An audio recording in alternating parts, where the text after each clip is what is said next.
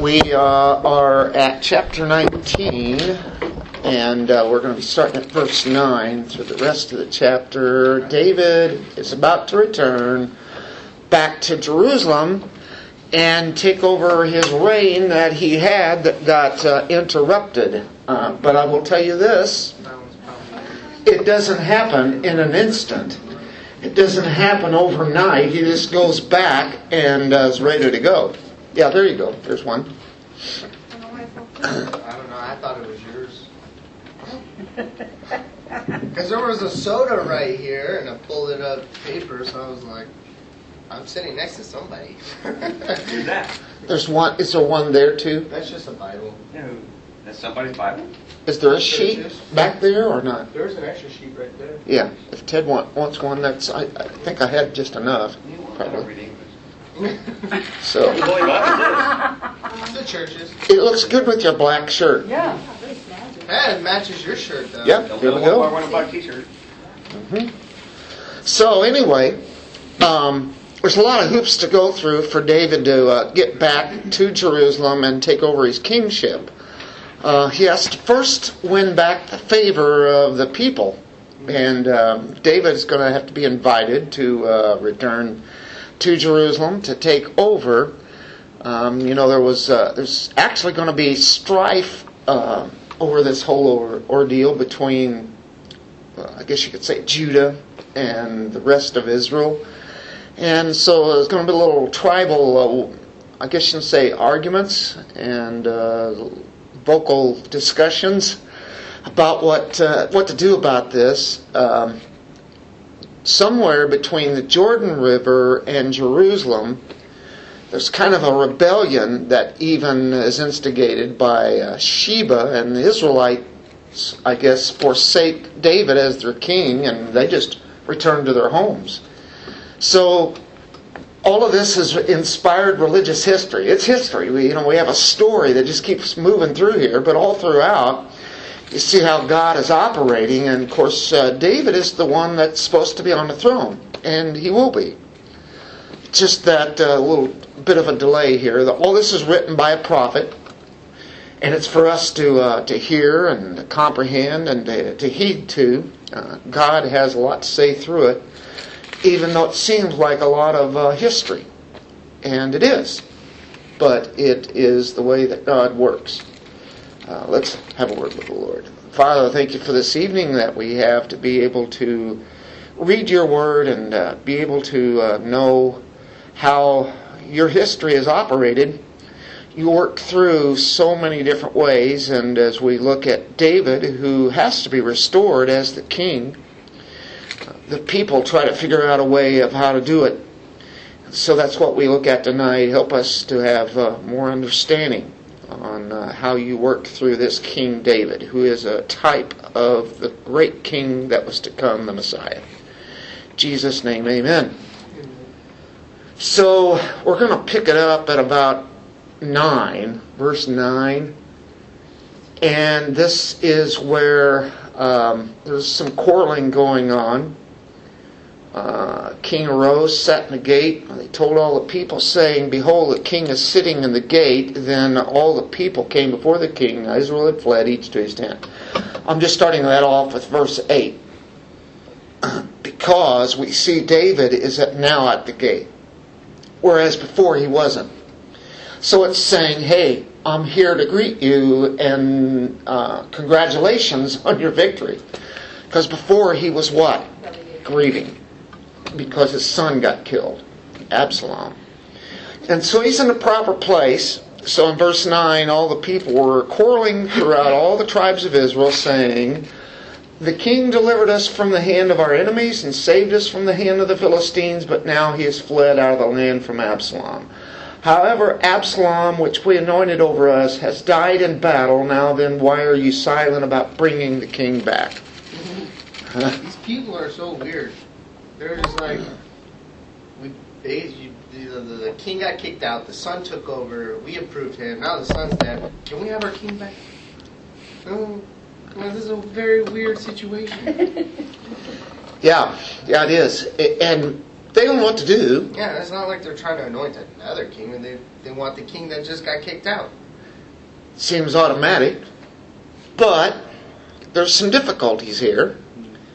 Uh, now, when we have a president that is like assassinated or moved out or whatever, there's always a there's an orderly process for succession. When a king ceases to function as a king, what does a nation do? Bring in the vice king. Oh, I was thinking Bring your wife. Bring your wife.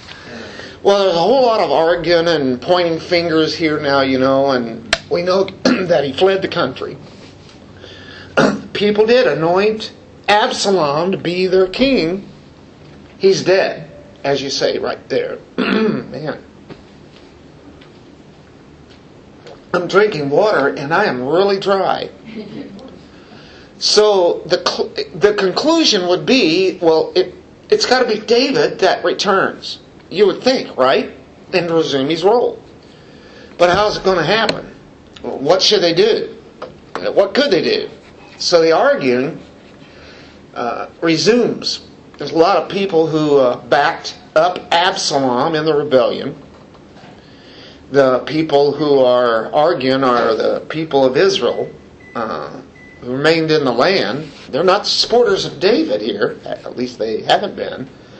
And these folks rejected uh, David as their king. Now they know it's inevitable that he's going to come in and reign as king.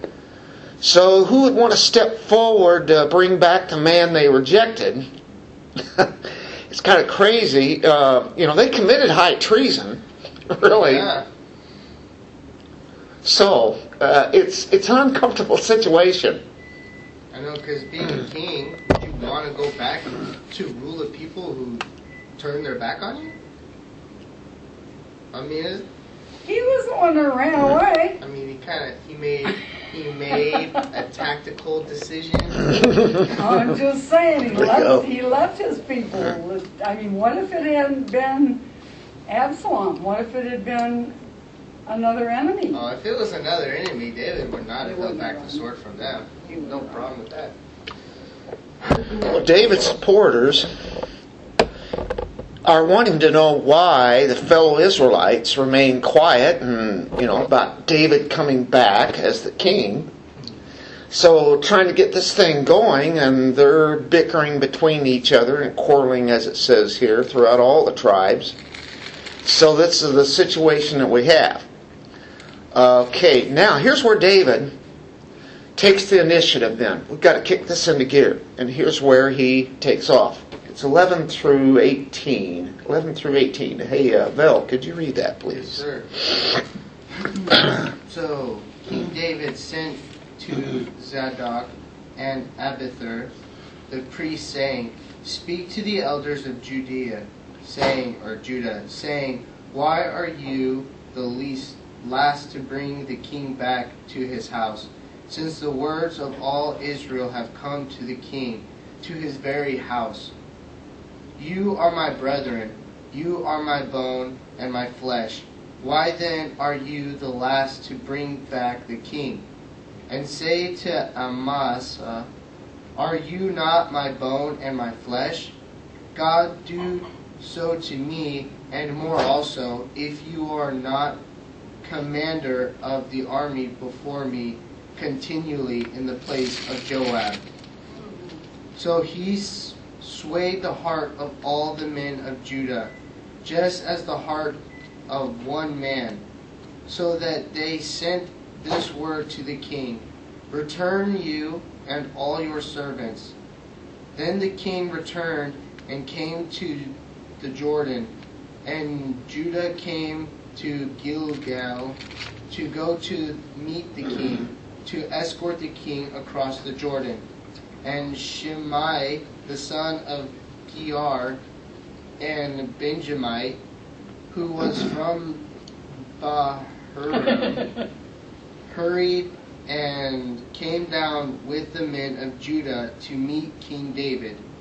There was a thousand men of Benjamin with him, and Ziba, the servant of the house of Saul, and his fifteen sons, and his twenty servants with him.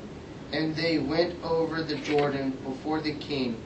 Then the ferry boat went across to carry over the king's household and to do what he ought thought good and to do what he thought good.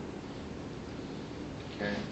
All right, so David is going to appeal to the leaders here. Uh, you have the priests that were on his side, but they stayed back in Jerusalem as David told them to, Zadok and Abiathar.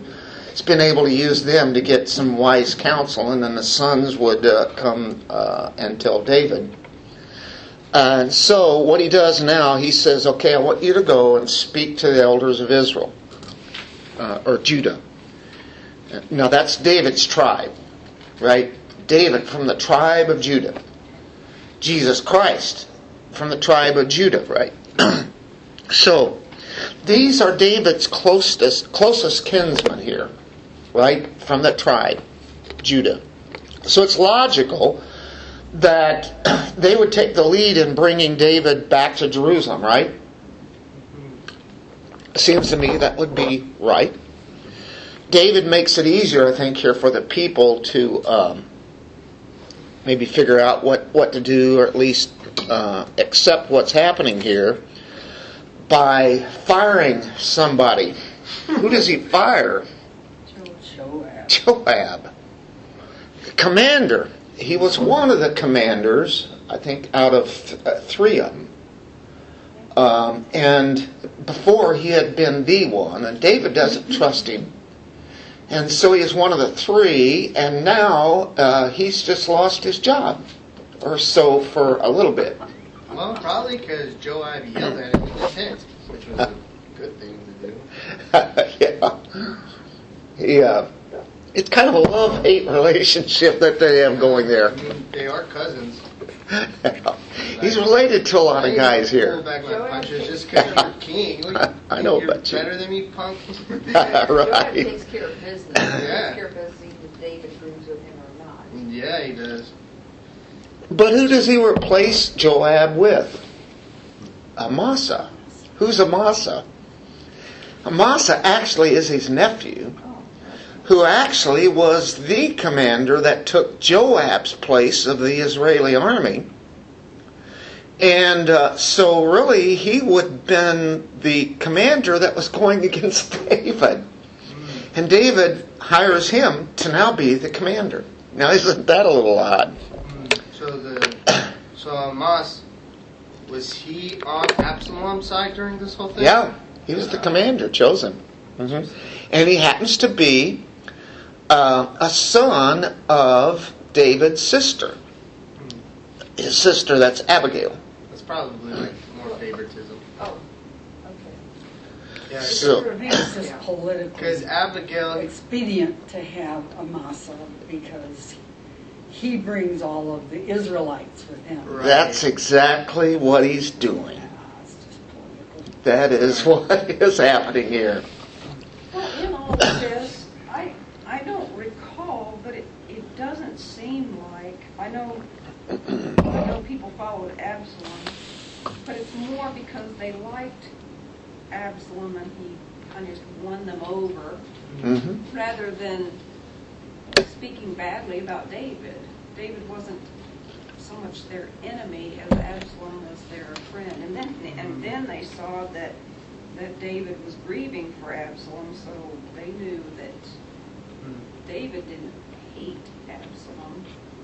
Right. It wasn't Yeah. out to avenge, just, It you know. wasn't like a vendetta. It was- Right. Yeah. it was I mean, just, that's the thought that just came to my mind. anyway. They don't hate David, they just uh, chose the wrong person to Right. follow. I think the Israelites are having a hard time accepting the fact that they made a mistake. Yeah. They're like, well, we goofed, but we're not going to admit that. And they're pointing at Judah's, and Judah's pointing at these guys.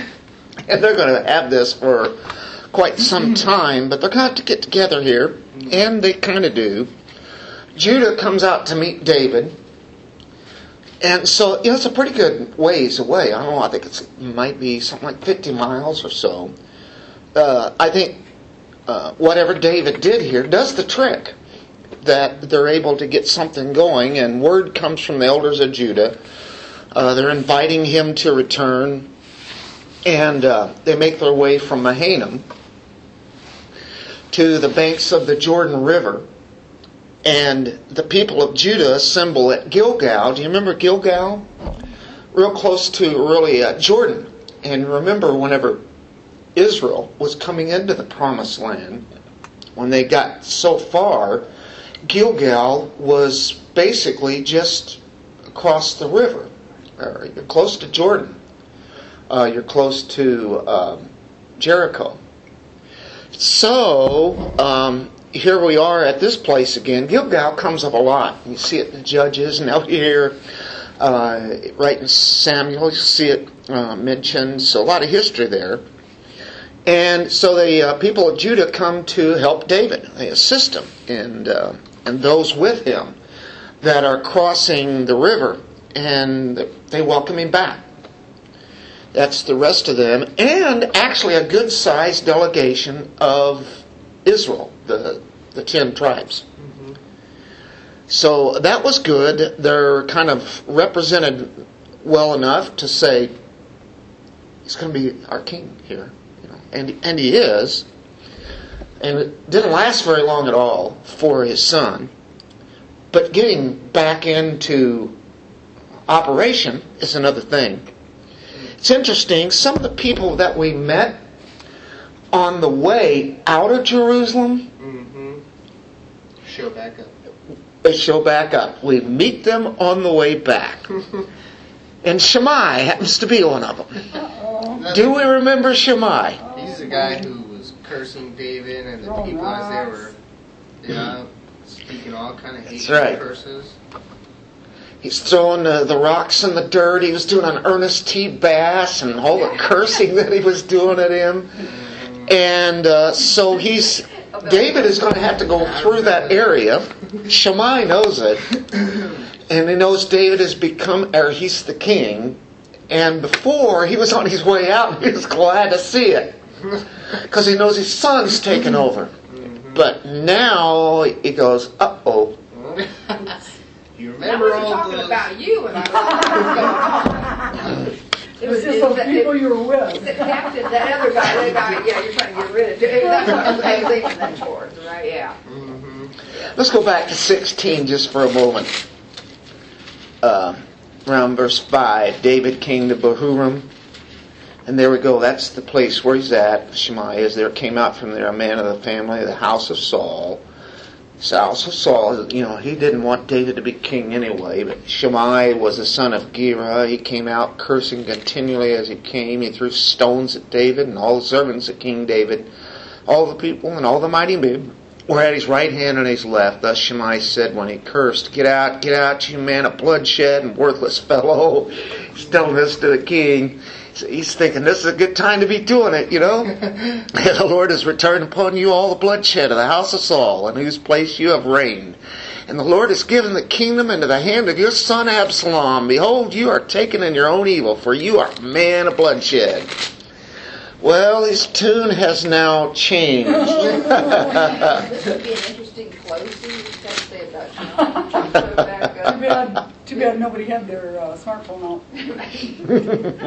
Trump shows back up. Why did you, I could see the same, um, could see the same scenario. Anyway, go ahead. so he came there, there to meet him. Matter of fact, Well, I think that's pretty brave of him. Yeah, no joke. Come out there and, He, he I mean, be- even, even if he's groveling and begging for forgiveness, I mean, I think I kind of would have wanted to. just maybe hide out. yeah, flee the country. But you'll notice, look how many men he has with him. Who does he bring along with him? a thousand Benjamites. Yeah. But that's a good thing because it's saying we're going, we're going to follow you. Mm-hmm. He needs Benjamites. for support. Yeah. Not like that did him any good. well, um, He should have just left. what's that? He should have just left. Led the country and just denounced his Israelite heritage. Just, just get out of there, right? wilderness. I'm a, I'm a Gentile now. I'm out of here. I'm a Gentile. Hey guys, look at this Israelite. Get out of here, Israelite. Well, Shammai definitely has a little turn, and uh, you'll notice that there's somebody else, Yeah, Ziba. Mm-hmm. yeah. Yeah. Okay, he met Shammai on the way out. He met Ziba on the way out. Ziba happens to, you know, mm-hmm. had come along and brought him a bunch of supplies mm-hmm. yeah. for him and the people, food and everything. And you go, what's this? Remember Ziba had a little story about Mephibosheth. he didn't speak too kindly about Mephibosheth, even though him and Mephibosheth are supposed to be like this. You know, a servant that that he is, and of course Mephibosheth had lived with David, so he kind of told David that, uh, well, he didn't come. He kind of stayed back there, thinking maybe, uh, you know, well, he's from the house of Saul, you know, maybe he'll be king. Uh, just a suggestion. uh, so here is Ziba again, servant of the house of Saul, and his 15 sons, and his 20 servants with him, and they rushed to the Jordan before the king. Hmm. Well, that's interesting. We know we see Ziba in chapter 16 also. There's five verses. So those two guys uh, are back. They're It's the interesting to fellows. Try to undo their their wrongs before they get murked. We need to get this straightened out. Well, I think Ziba's Yeah. figuring out, oh no, he's gonna see Mephibosheth. Oops. And Oh, that's oh. right. And Mephibosheth is going to show up before the end of this chapter. What's he going to say? Even though he's in trouble, careful. so he's trying to, Mephibosheth is going to be like, he said, what? yeah. God, I supplied him with uh, stuff to give to you. wow. Okay. But Well- Ziba's not saying anything. He's not, he's not, you know. He's just there. Admitting he did anything wrong. To- just welcome trying him to back over. ingratiate himself a little more. Maybe Yeah. he'll forget. Mm. David's been through a lot, maybe he won't quite remember how the Yeah. story went. Maybe he's still mourning over his son, and maybe this Yeah, is a good yeah, time he just to. won't, he just won't quite remember. He's like, what was that that we were talking about? Yeah, okay. Well, um, Val, let's let's do 18 through 23 here, and we get repentance and forgiveness here. Yeah. Yeah, good little picture. Uh, then the ferry boat went across and carried over the king's household, and to do what he thought was good. Now Shimei, the son of Gerar, fell down before the king when he had crossed the Jordan. Then he said to the king, Do not let my lord impute iniquity to me, or remember what wrong your servant did on the day that the Lord the king blessed Jerusalem, that the king should take it to heart. For I, your servant, know that I have sinned. Therefore, here I am, the first to come today of all the house of Joseph, to go down to meet my lord the king. And then you said hmm. continue on. to- Yeah, go through 23 there. Okay. But Abishai, the son of Zeruiah, answered and said, Shall not Shimei be put to death for this, because he cursed the Lord's anointed? And David said, What have I to do with you, you son of Zeruiah, that you should be advisories to me today? Shall any man be put to death today in Israel? For do I not know that today I am king over Israel?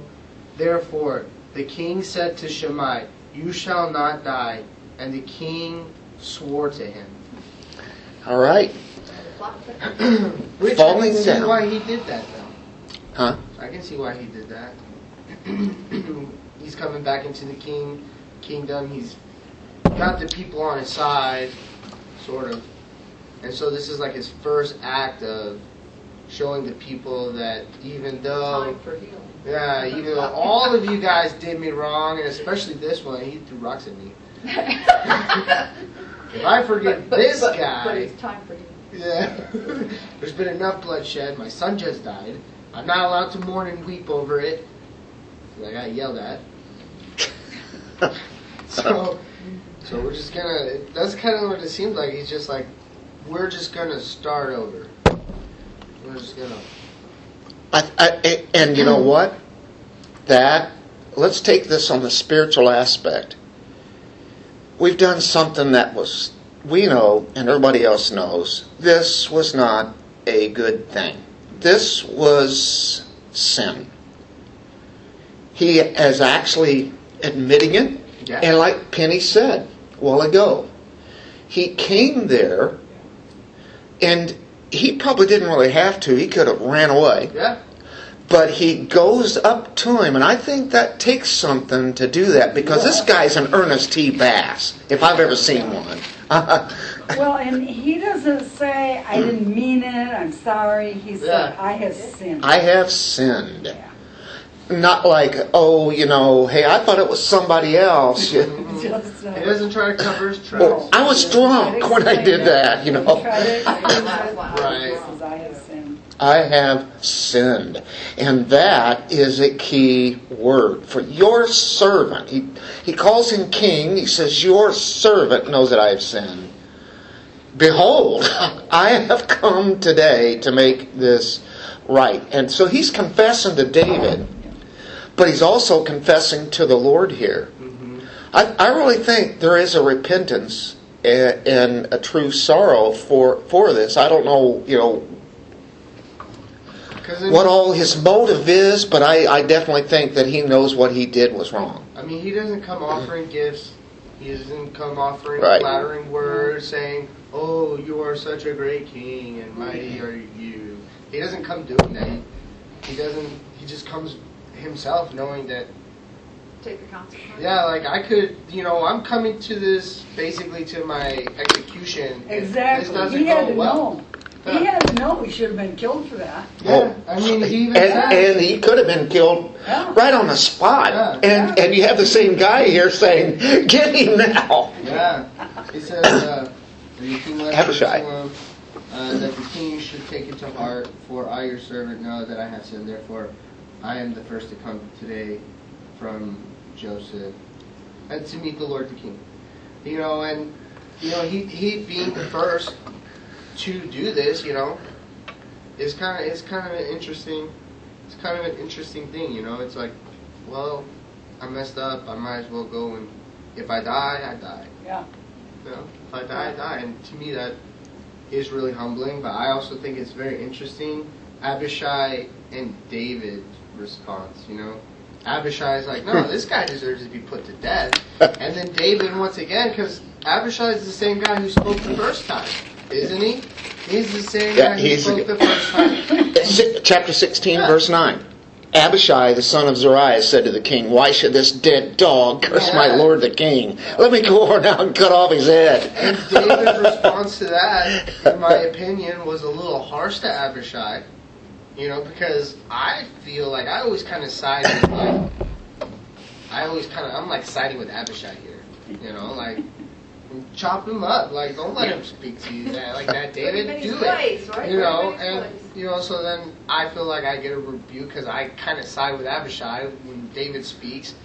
You know, and then here also I'm like, yeah, you know, chop his head up. He deserves to die. Make an And- example of it. Yeah, but David once again rebukes Abishai, and you know, in his response, when I read it, it seemed like a harsh response. You know, what have I to do with you, you sons of Zeruiah, that you should be advisories? To Adversary. Me? Oh, adversary. Yeah. Adversary to me today. Um, shall any man be put to death today in Israel?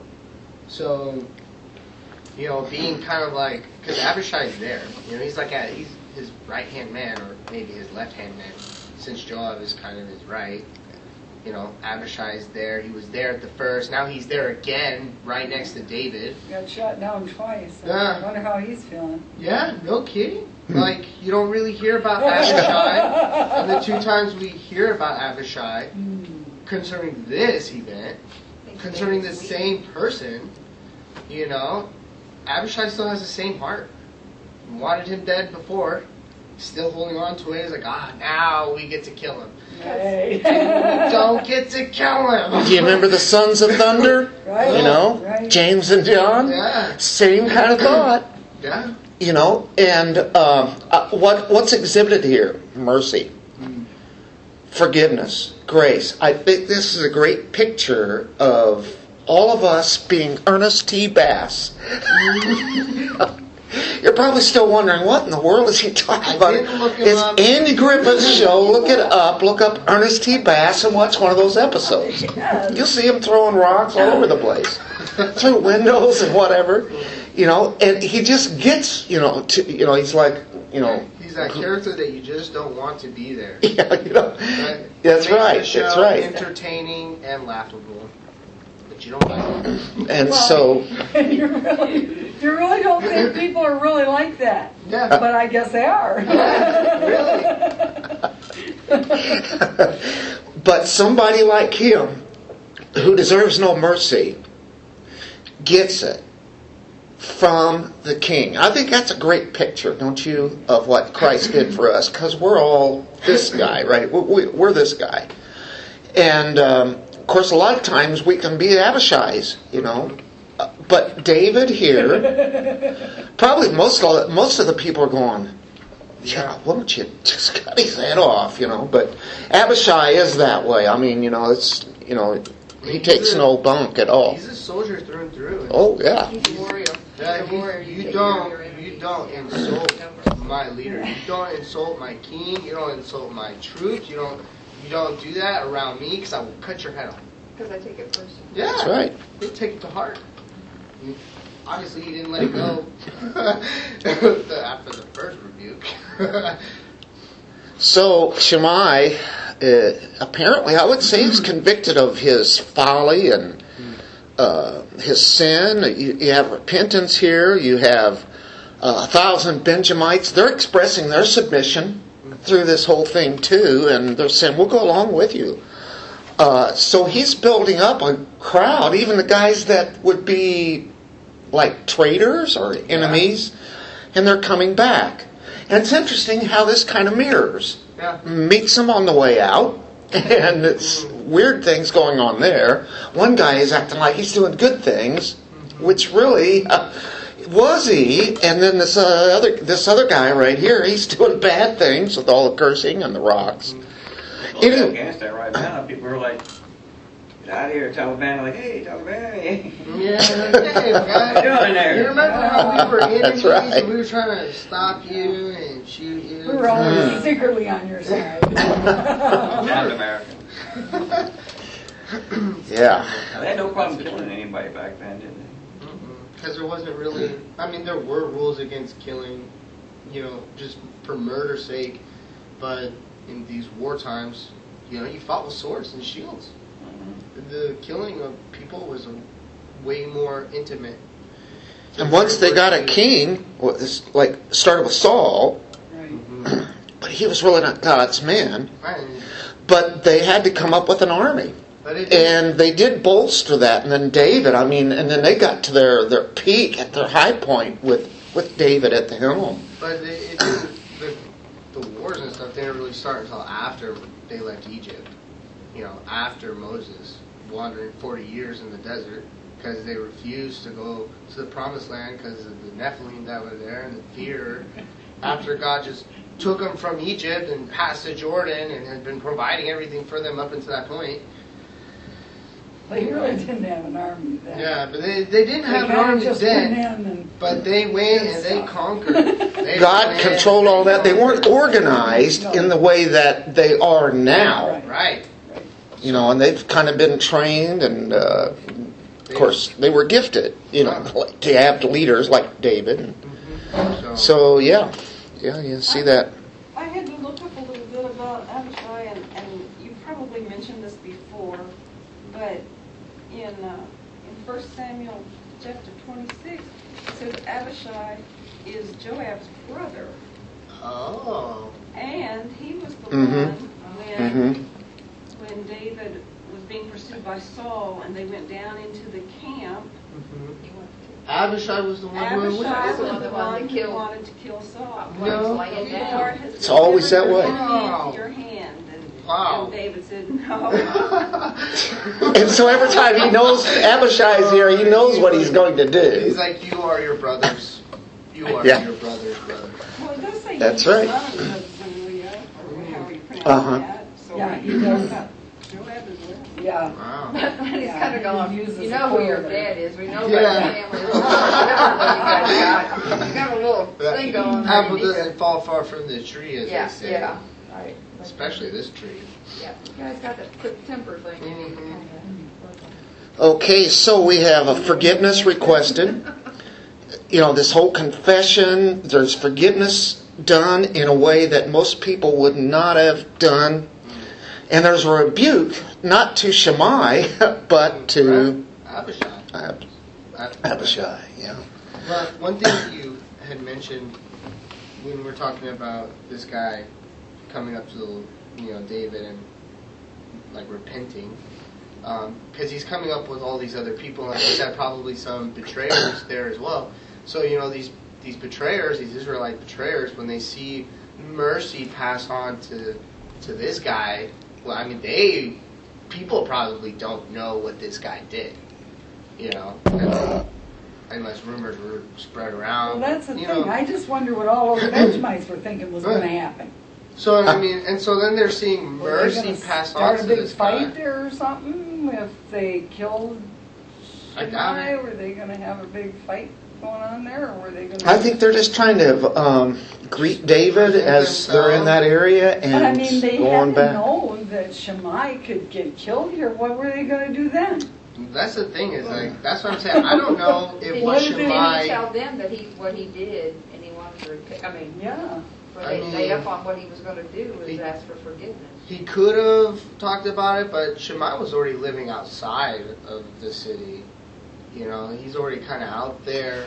So when David's already in Israel on his way out, it seems like Shimei, because his relationship to Saul and how that all went down, you know, it seems like he almost kind of excommunicated himself a little bit He from was the kind of rest of hanging the out there people. anyway, so they kind of knew there was some bad blood, they Yeah. weren't surprised too much. So he probably didn't go back gloating and boasting because the wars and the fighting happened fairly quickly. You know, it's it, the time between David's escape and their reuniting in battle. There's not a whole lot of time there. So you know, because the one guy wanted to pursue David as quick as possible with as many men, as a thousand men or so, and capture David. And, oh, don't do that. And so it seems like maybe like a day by day time frame. So I don't I don't see this Shimei guy running around and boasting through the city is what he did, but you know he knew what he had done, and so he gathered the people together and just you know He definitely confesses, Yeah. repents, and And the people see mercy. Even the betrayers see mercy being shown. And to me, if I was turned on, if I joined a group of people and turned on somebody, and then that person ended up winning, and you know we had to like stand for trial and be like, uh, we messed up, we were wrong, I sinned, I messed up, and if mercy is shown to somebody else, and I'm hoping then that mercy will also be shown to me, I'll feel more confident. I'll feel more like, okay, I'm, I'm confessing my sins. Hopefully, you'll have mercy on me too. And so, I think the people get to see that that mercy, so they they get to invest even more into David and be like, okay, well, maybe I'm not so scared of him anymore right now, because he seems merciful right now. Or maybe, but they realize they misjudged. Yeah, that too. that's why that attribute of the mercy of God. It, that's what where we go back on ourselves then and look at the cross and we look at the mercy and you know who are we? We're nobody. Right. Look what we've done to offend a holy God, and there's the mercy. Let's go on to the next one. This is David dealing now with Ziba and Mephibosheth. Mm-hmm. Mephibosheth, son of Saul, came down to meet the king. He had neither cared for his feet, trimmed his mustache, nor washed his clothes from the day the king departed until the day he came home in peace. It was when he came from Jerusalem to meet the king that the king said to him, Why did you not go with me, Mephibosheth? So he answered, O my lord the king, my servant deceived me. For your servant said, I will saddle a donkey for myself, that I may ride on it and go with the king, because your servant is lame. Moreover, he has slandered your servant to my lord the king, but my lord the king is like the angel of God. Therefore, do what is good in your sight. For all my father's household was nothing but dead men before my lord the king.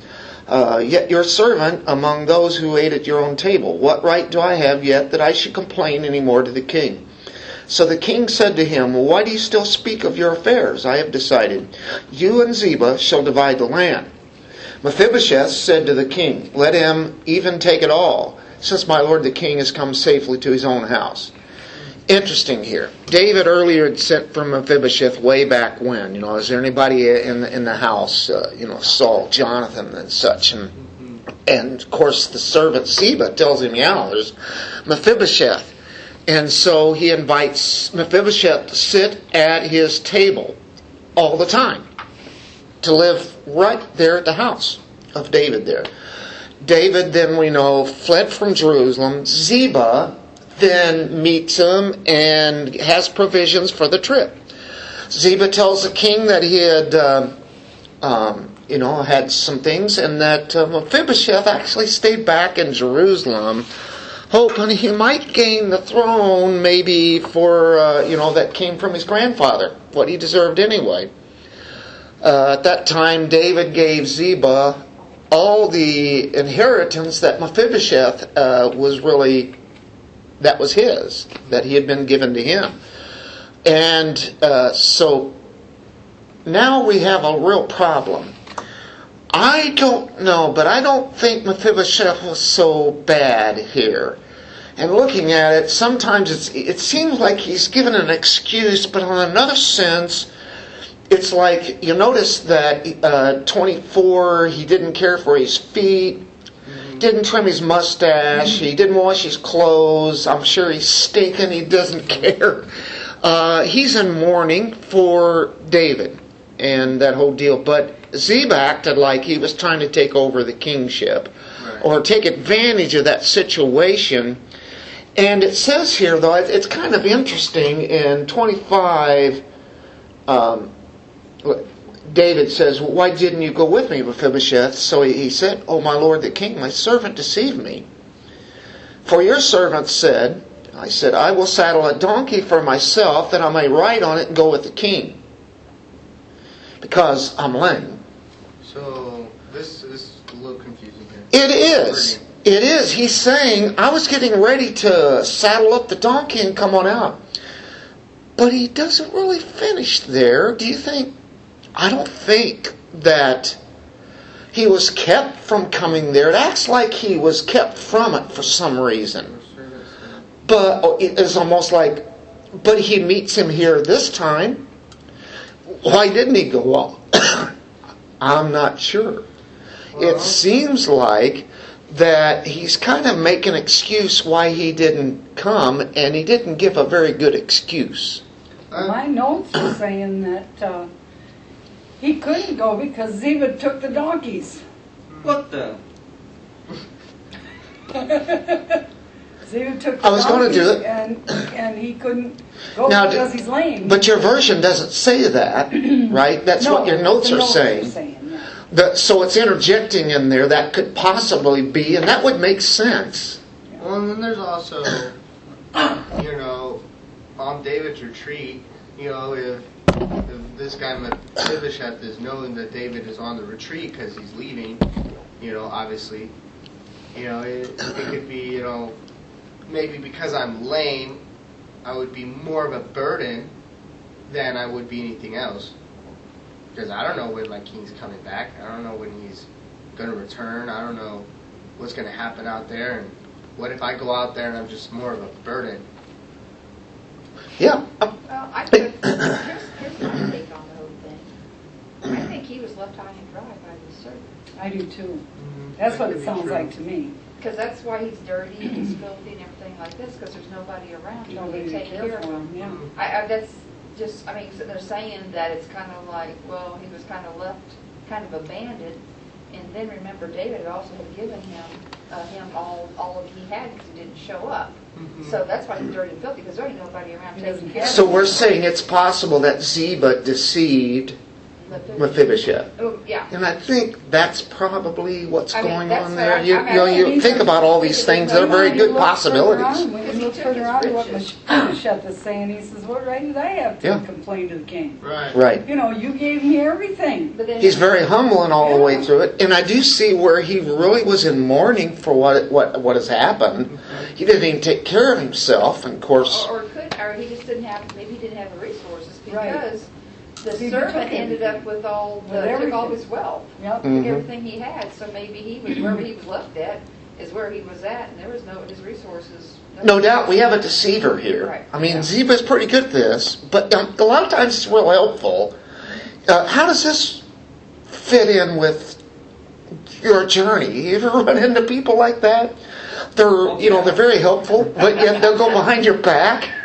Have you ever had that happen? Himself to help you, yeah, you kind of, yeah, oh, okay, yeah, there's power plays on. And of course, the nation of Israel kind of did that. His own son did that, and now you're seeing these two individuals. It's happening to Mephibosheth from from Ziba. So it's interesting. Uh, uh, character studies show, I think, what is the depravity of man. Whether they're believers or not believers, no matter whether it's somebody like David, who is at right at the top of the the realm as far as spiritual uh, reasons go, you know. But we see David sometimes shaking. Uh, this walk, this journey is is hard. It's tough. It's a battle. Well, okay. Uh, I think we all have some pretty good input there.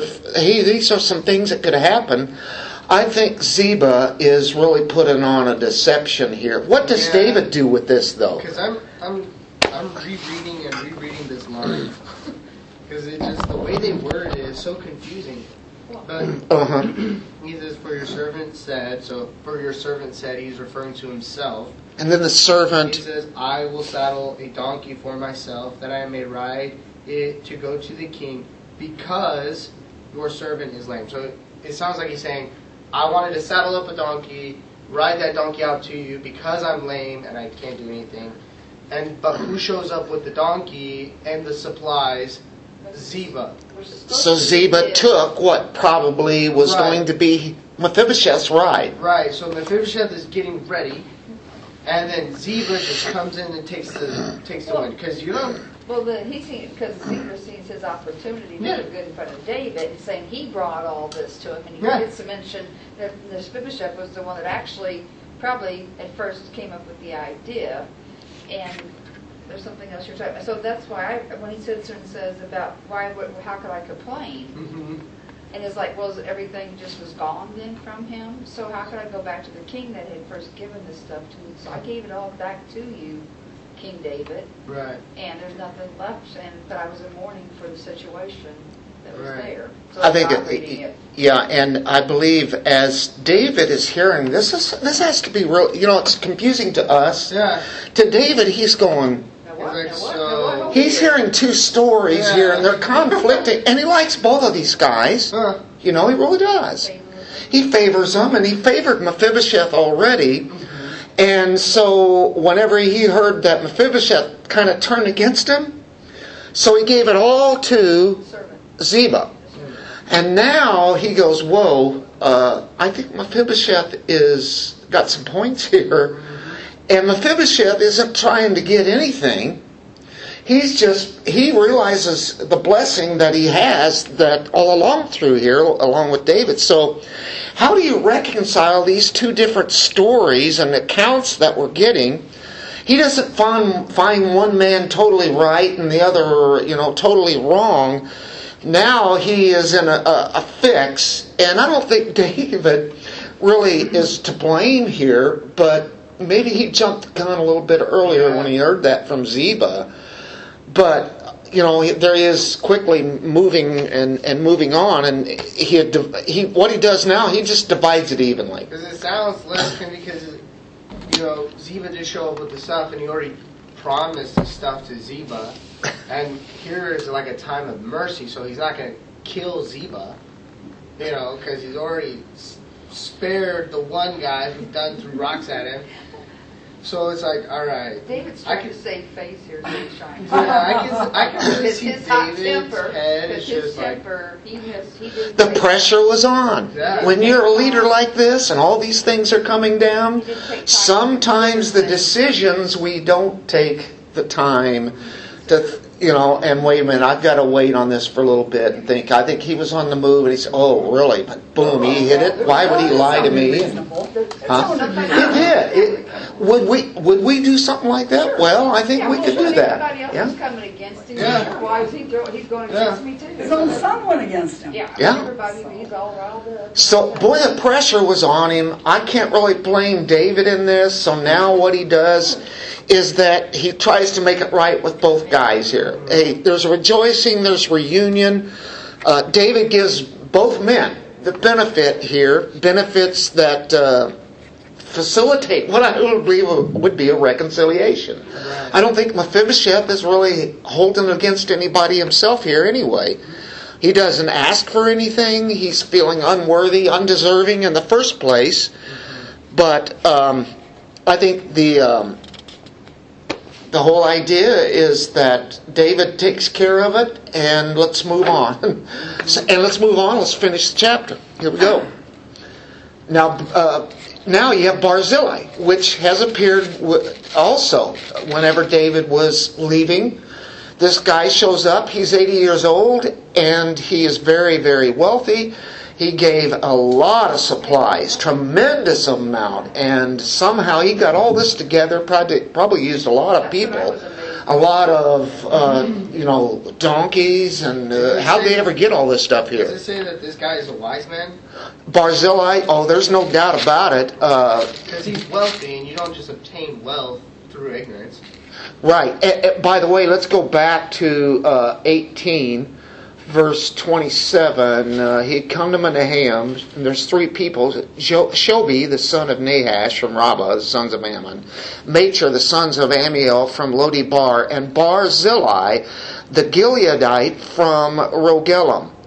Then he brought beds, basins, pottery. You know what? You got to have carts and all sorts of things to get these things out there to David's people. Wheat, barley, flour, parched grain, beans, lentils, Where are you? parched seeds. That's in chapter 17. Seventeen. Oh, I was in 18. Honey, curd, sheep, cheese of the herd. I'm sorry about that. I said 18, but it was right at the end of 17. Oh, okay, okay, here we are. And this is, you know, an 80 year old man. He didn't do it by himself, but he knew how to get people together.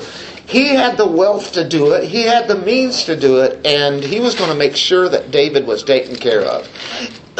I think during the time of Absalom's time in front of the gates, corralling the people, I think this man could have been thinking, this is very strange. This is, maybe this seems right, maybe this doesn't seem right, I don't know. So maybe he has the supplies somewhat ready just in case. I do believe he's heard about what's happening. You know? David's on the run, and, you know, before he was even there. Yeah. But like Abel was saying, he, Right, this guy got seemed like this he already. He called- got already this thing together called real quick. There was something He was to go down, prepared so he was kind of with supplies because you don't get you don't just prepare. I mean, maybe back in these days, but I can guarantee you now because we don't got servants running around our house. Yeah, how many beds do you have laying, lying around? Oh. Yeah. Load up the carts. Yeah. I mean, a You lot know? of that could have just been from the access, but like they had to have beds and had to have Mm-hmm. pottery. I mean, that's stuff that had to be pre-made. They just don't run out to Walmart or Yeah. you know to pack it up. They, yeah, I yeah. mean, even if it is, He even if have it's their own stuff and they didn't make it fresh, you know, like they like grab all the pottery, grab all the flour, grab all the Did they stuff. take all their Yeah, supplies? or I did they think had he they already probably started- saw it coming. Yeah. Yeah, Yeah. because I s- think so too. So I told them, I said, how did he have, all- he didn't have a Yeah. warehouse to go run And to. Right, he just right. I mean, shows what's up. this guy doing for a living, you know? He was a prepper. That's right. the first There you prepper go. in Yeah, there you go. history. All right. Uh, 31, Barzillai the Gileadite had come down from Rogelim. He went on to the Jordan with the king to escort him over the Jordan. This is quite a few miles. We're not talking going, you know, 100 yards or so, or a couple of miles. We're talking, uh, there's another 25 miles or so, and then on. But uh, Barzillai was very old, uh, being 80 years old, and he had uh, sustained the king while he stayed at Mahanaim. We know about that. For he was a very great man, great man of wealth, and I think he's a very godly man. The king said to Barzillai, You cross over with me, and I'll sustain you in Jerusalem with me. He says, Come on along. You come on, and you stay with me. I'll, we'll take care of you. But Barzillai said to the king, How long have I yet to live? You know, I'm, I'm in my dying days. You know, I've already done everything in my life. You know, I don't need uh, a whole lot of everything that goes along with the wealthy and such. I've had all this, and you know what? I'm okay here. Uh, how long have I yet to live that I should go up with the king to Jerusalem? I'm now 80 years old. Can I distinguish between good and bad? Or can your servant taste what I eat or what I drink? Or can I hear any more the voice of singing men and women? You know, he's losing his hearing. He's losing his, you know, his, his mind and his taste. I mean, he's saying, you know, what used to be really something else, you know, everybody gets into that. That's not a big deal anymore. Hmm. I think as you get older, I can see what that really means. You know, I don't need that anymore. Why then should your servant be an added burden to my lord the king? Your servant would merely cross over the Jordan with the king. Why should the king compensate me with this reward? David wants to be real kind to him. Barzillai was kind to him, so David is extending it even more. Right. We'll take care of you. Please let your servant return that I may die in my own city. He wants to be buried where his fathers are, um, you know, where this is my home, near the grave of my father and my mother. However, here's your servant Chimham, and we'll say in a moment who we think he is. Let him cross over with my lord the king and do for him what is good in your sight. So I can't go, but hey, would you like to take Chimham? Mm-hmm. Okay, we'll come back to that. The king answered, Chimham shall go, cross over with me, and I'll do for him what is good in your sight, and whatever you require of me, I'll do for you. All the people crossed over the Jordan, and the king crossed too. The king then kissed Barzillai and blessed him, and he returned to his place. Now the king went on to Gilgal, and Chimham went on with him, and all the people of Judah, and also half the people of Israel accompanied the king. And behold, all the men of Israel came to the king and said to the king, Why had our brothers, the men of Judah, stolen you away and brought the king and his household and all David's men with over the Jordan? Then all the men of Judah answered the men of Israel, Because the king is a close relative to us. Oh, yeah. Why then are you angry about this matter? Have we eaten at all the king's expense, or has anything been taken for us? But the men of Israel answered the men of Judah and said, We have ten parts in the king, therefore we have more claim to David than you. Why then did you treat us with contempt? Was it not our advice first to bring back our king? Yet the words of the men of Judah were harsher than the words of the men of Israel. And we're right at the end of here, but I find this almost funny. This blessing Barzillai is great. He's a character, isn't he? A favorite character that you would have. I can see. I like when hearing Barzillai and David. You know, I'm like, I'm kind of like saddened a little bit because it's like this guy did such a great thing for David, and David just wants to return not only that favor but really bless the guy. Yeah. You know, and he's like, no, please keep it. You know, when you try to bless somebody because you really care about them and you really love for them, and they they tell you no, it's your blessing, and you're kind of like, oh, well, I really wanted to give this to you. But when you get older, like you said, Yeah. say, your values change to what's most important. And I guess they assumed everybody would love the love of the kingdom Mhm. and stuff like that. But he's had. He obviously had enough of his own stuff. He didn't Yeah. really. Had he been younger, he might have done it, but he didn't need it. well, he he was well supplied. familiar to him and all Yeah. the carrying ons, all, and- all the carrying ons and stuff of being the king and all the parades and all that. You know, party going on. There's always something. He just want to go back to simple quality Yeah. of life. Yeah. So, uh, what you have here then, he, he, he accompanies David all the way to the Jordan and then beyond to Gilgal. And I think that is really something. Uh, That's not very far from Jericho there, really. And so he says goodbye. And David extends to him, we know, and quite the offering uh, of this, this whole abundance. I'll stay home. Barzillai then says that there is a young man by name of Chimham to do what has been offered to him. He says, I've got one here you can do and bless him with. Go to 1 Kings 2 7, and I think we'll learn who this guy is. I want to know about this guy. 1 Kings 2 7, we're near the end of the study tonight. I've been going a little bit past 7 again, as I always, think it's right? probably the, the Israelites are it's- now in a tug of war match. It's Abel's fault. Abel Is that what it talks too is? much. yes, of course I do. And it's great to have them back, I'm telling you. Unless I'm glad I got a We decent really missed reputation. Yep, we missed you severely. It didn't seem right. Didn't seem like Bible study. Yeah. I'm- 1 Kings 2 7, but show kindness to the sons of Barzillai the Gileadite, and let them be among those who eat at your table, for they assisted me when I fled from Absalom your brother. You know what he's saying there? As he is getting ready to die, he says, Make sure you take care of the sons of who? Barzillai. The son, not just one, but I think he took care of multiple ones. Now, that who that was? let's find, yeah, because, why did I say that? Because of Jeremiah chapter 41, verse 17. With that in mind now, I think we'll get a good, clear answer. Jeremiah 41, 17.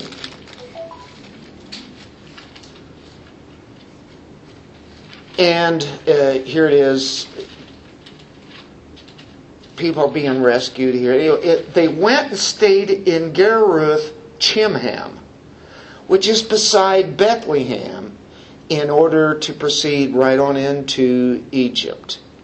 You say, what is going on there?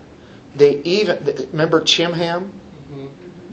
and that would be him noted, and they stayed in this place that is even named after Oh. Him. Which Jeremiah is like about what 300 years later or so, somewhere in that vicinity. Wow. 250 years later, whatever. And uh, it's known, and they, you know, a, a town. And so you'll notice that definitely is um, show kindness to the sons of Barzillai the Gileadite. Wow. The sons. So, uh, and there is the name that comes up, Chimham. And he wouldn't have been known around that area before because he was from a total different area. And that would make sense that uh, he was, it was well known en- enough to give a, a name to a town. And of course, what was in this story here, I think that's really fascinating. Yeah. Huh? He made something of himself. Yes, he did. He didn't squander the blessing. He didn't it. Yeah, that's right. So he kept his promise to, to Barzillai, not only for his lifetime, but even after he died, he had made sure that they were taken care of and whatever happened, and they made something of themselves. Chimham did. Well, you get the quarreling in 40 through 43. It's tribal jealousies here as they go on to Gilgal and Oh, and it turns ugly. Oh, it does. And it will turn worse and worse. And this is a dividing of Israel. We've already had it. And now we will have a dividing. It will come together for a little bit. And then you will have the ultimate dividing where you will never have them together again. One day they will be together That was again. after Saul. Yeah. Solomon. Solomon. Yeah. Solomon. That's right. Judah accompanies David, half the people of Israel. Sorry, that Yeah. explains the whole quarrel after Solomon dies when his son takes over and they say, Are you going to treat us like your father or better? And they're like, I'm going to work you twice as hard. I'm like, Kill him. Yeah. You Stop reading ahead. Hey, are we going all? Are A we going spoiler. that far? We What? Tonight? Are we switching books? Well, there, there's arguments going on here, and you got the ten tribes versus Judah, and this is not a good thing at all. And uh, you know, hey, we're bringing back the king back to Jerusalem because we are David's closest kin. You know, and they go, oh, we're, we have more power than that. We have ten tribes, ten times as much. The argument doesn't end there, and it does get worse, as you guys say. And this is where the author ends the debate for the point in time for, and that's what we're going to do in our Bible study here tonight. It kind of uh, ends for us because what happens is a foolish, angry words are spoken, or they could have been. We've gotten the point of what's going on, and it's petty jealousy. You have strife prevailing here, and tensions are now at an all time high. And the situation is getting ready to ignite. That's where we leave off. Let's pray. Father, thank you for this evening. Thank you for your word, your truth here. And we see uh, mercy and grace and forgiveness and repentance. We also see the depravity of man and how the sinfulness of even God's people, of the bickering and the arguing and all the things that go on that uh, is like the things of the world and the way that uh, people think rather than thinking on the things of God. And it always reminds us this is the battle that we constantly struggle with. Lord, we also uh, pray for Anna tonight as uh, we uh, understand that she has some serious eye issues and uh, the doctors need much wisdom on which way to go and try to find out what to do with her eye. We pray for Debbie as she continues to recover from her surgery and uh, Lord, we've had several people out with sickness. I'm thankful that Avil could make it back with us again and doing well.